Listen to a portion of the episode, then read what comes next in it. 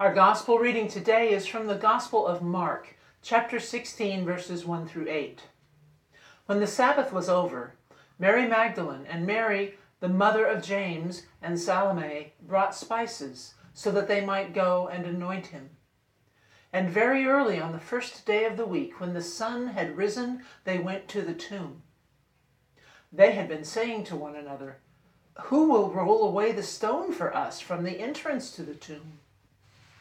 When they looked up, they saw that the stone, which was very large, had already been rolled back. As they entered the tomb, they saw a young man, dressed in a white robe, sitting on the right side, and they were alarmed. But he said to them, Do not be alarmed. You are looking for Jesus of Nazareth who was crucified. He has been raised. He is not here. Look, there is the place they laid him. But go, tell his disciples and Peter that he is going ahead of you to Galilee. There you will see him, just as he told you.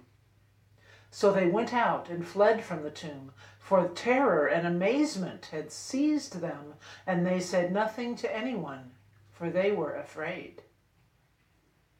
May we hear and understand what our scriptures are teaching us today. This passage, this telling of the resurrection story in Mark, is different from all the other Gospels. Notice that Mark's only witnesses are women in a day when people scoffed and disallowed the testimony of women. So I want to explore it a bit, especially with the women of the story in mind. Here are a few questions I want you to think about as I work my way through my comments today. And I want you to think about these later at home and reread this passage and, and just, uh, it's, it's intriguing. Here, here are my questions. What was the intent of the women who came to Jesus' tomb? Reread the story as if you were one of these women.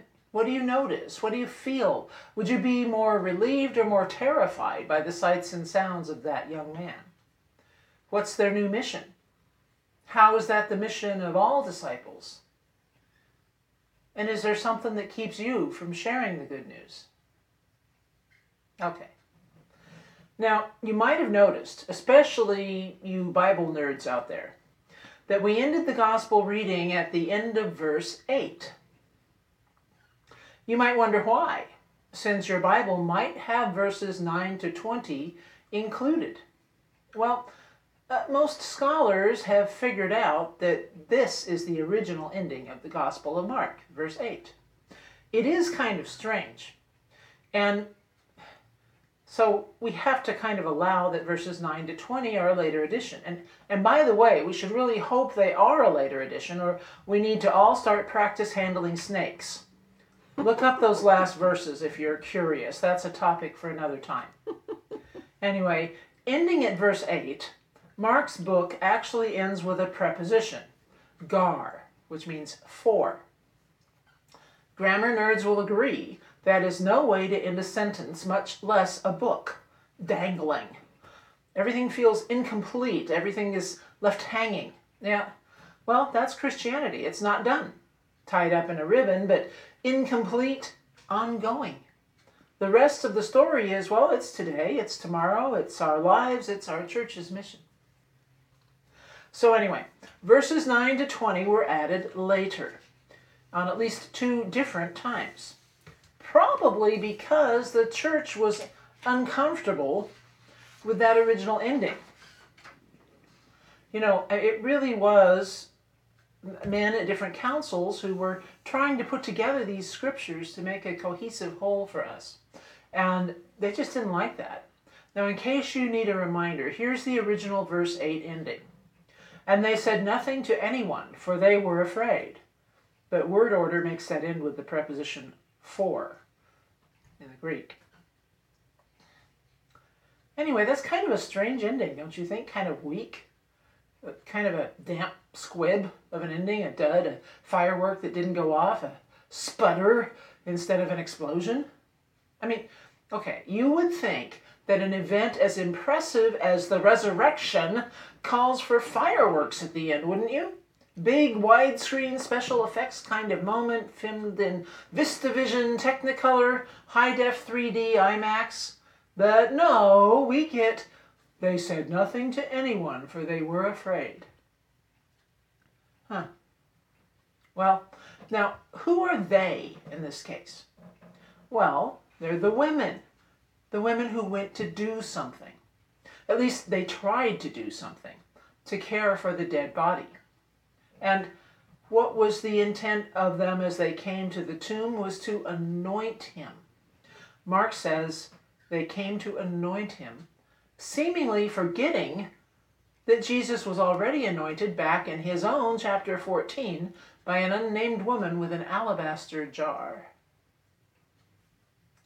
Maybe it was Mary, Mary Magdalene, or Mary, who was Martha's sister, or some other Mary, the mother of James, perhaps Jesus' mom, maybe. There were just too many Marys. Mark couldn't keep them all straight. No wonder we get confused. And Salome, wasn't that Herod's daughter who danced a dance that won her a prophet's head? Surely not. Another Salome, thought to be the mother of James and John, Zebedee's wife. Mother of James? Wait, isn't that Mary? Or is that a different James? Uh, we need a cast list, or at least an IMDb page. We don't know who's who in this story. We, we, we know what they did, or what they didn't do, rather, or what they tried to do, don't we? Uh, okay, they intended to anoint the body to prepare it for burial. This practice was actually to aid in the decay process.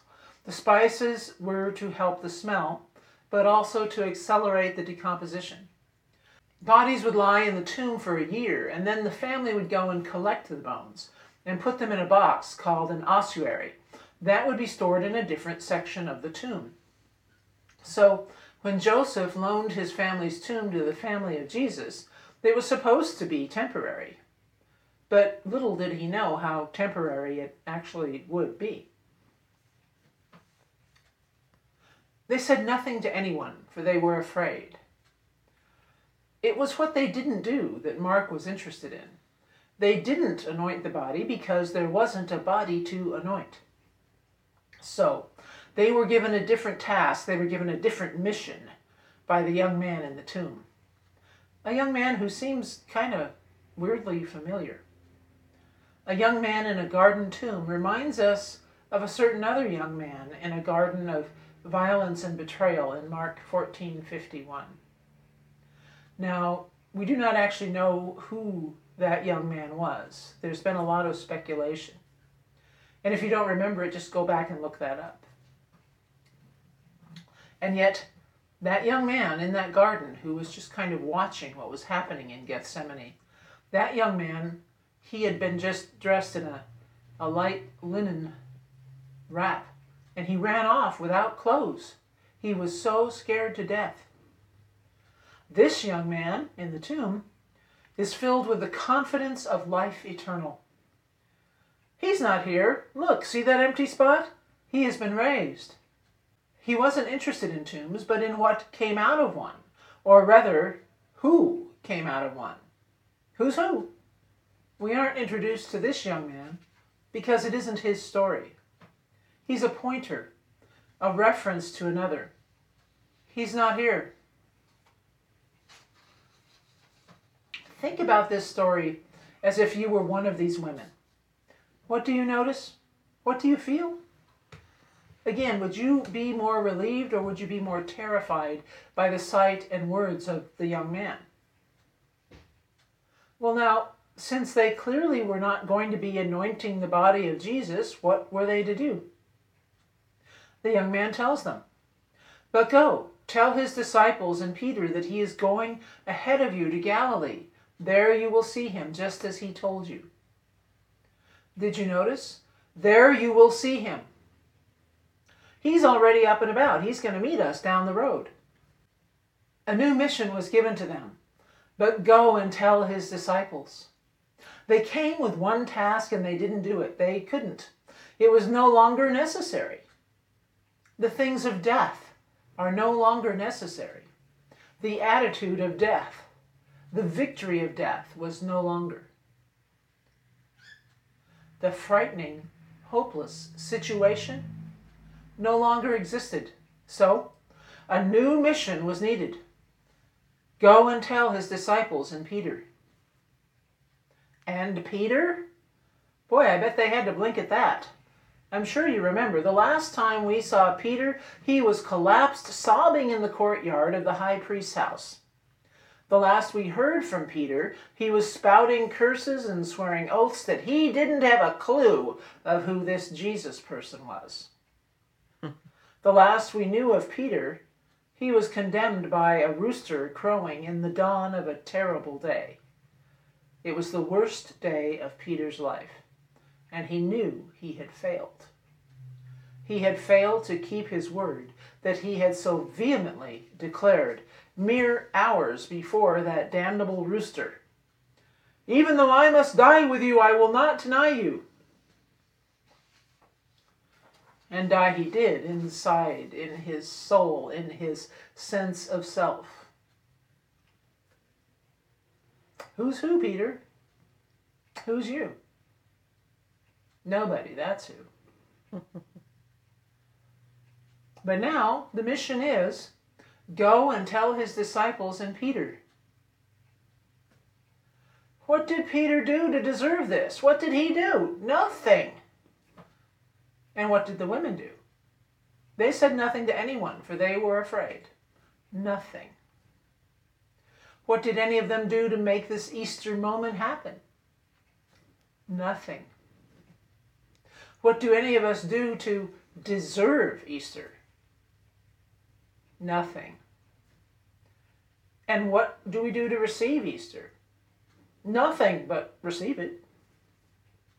Who's who in the Easter story? Not them, not us. Only Him. And as you may have noticed, Mark doesn't even have Jesus appear in the original ending. Jesus doesn't pop up from behind a rolled away stone and shout, Surprise! He doesn't encounter anyone wandering in the garden. It is just a presence. No, a, a, a presence. He's not here.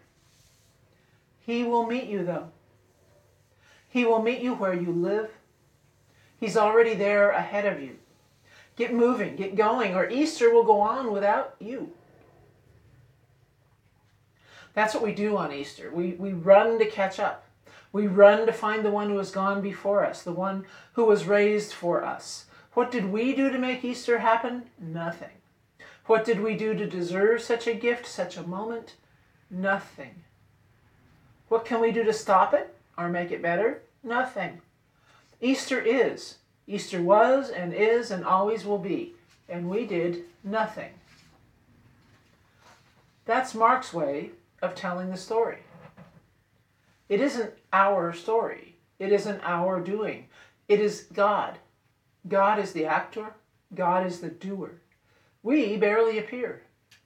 It isn't a human story. It's a divine one. It isn't our story. It's God's. And God's ways are different from our ways. And yet, and yet we have been given a mission.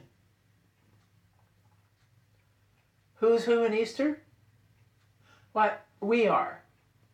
We are because of Easter. We are someone because of Easter. We are who we are not by our doing, but by the grace of God. We are made new not because we earned it, but because God gives it. We have hope not because we are strong enough to work for it or respond to it or claim it. We have hope because God gives it. God gives it in all the ways that we live. God gives it to all the roads and paths that we follow in our life. And because the resurrected Jesus leads us home to hope and new life. The faithful women, rising early that first dawn of what would become the new Sabbath, went to a cemetery expecting to find a corpse. What they found was a messenger of God. Grief turned to fear and to amazement and wonder. Even in their fear and confusion, they wondered could, Could it be that Jesus was alive? Is that what he meant when he spoke of rising on the third day? So now, their mission, should we choose to accept it, is ours. It's time to get going. Even if we are afraid, it's time to get going. Have faith.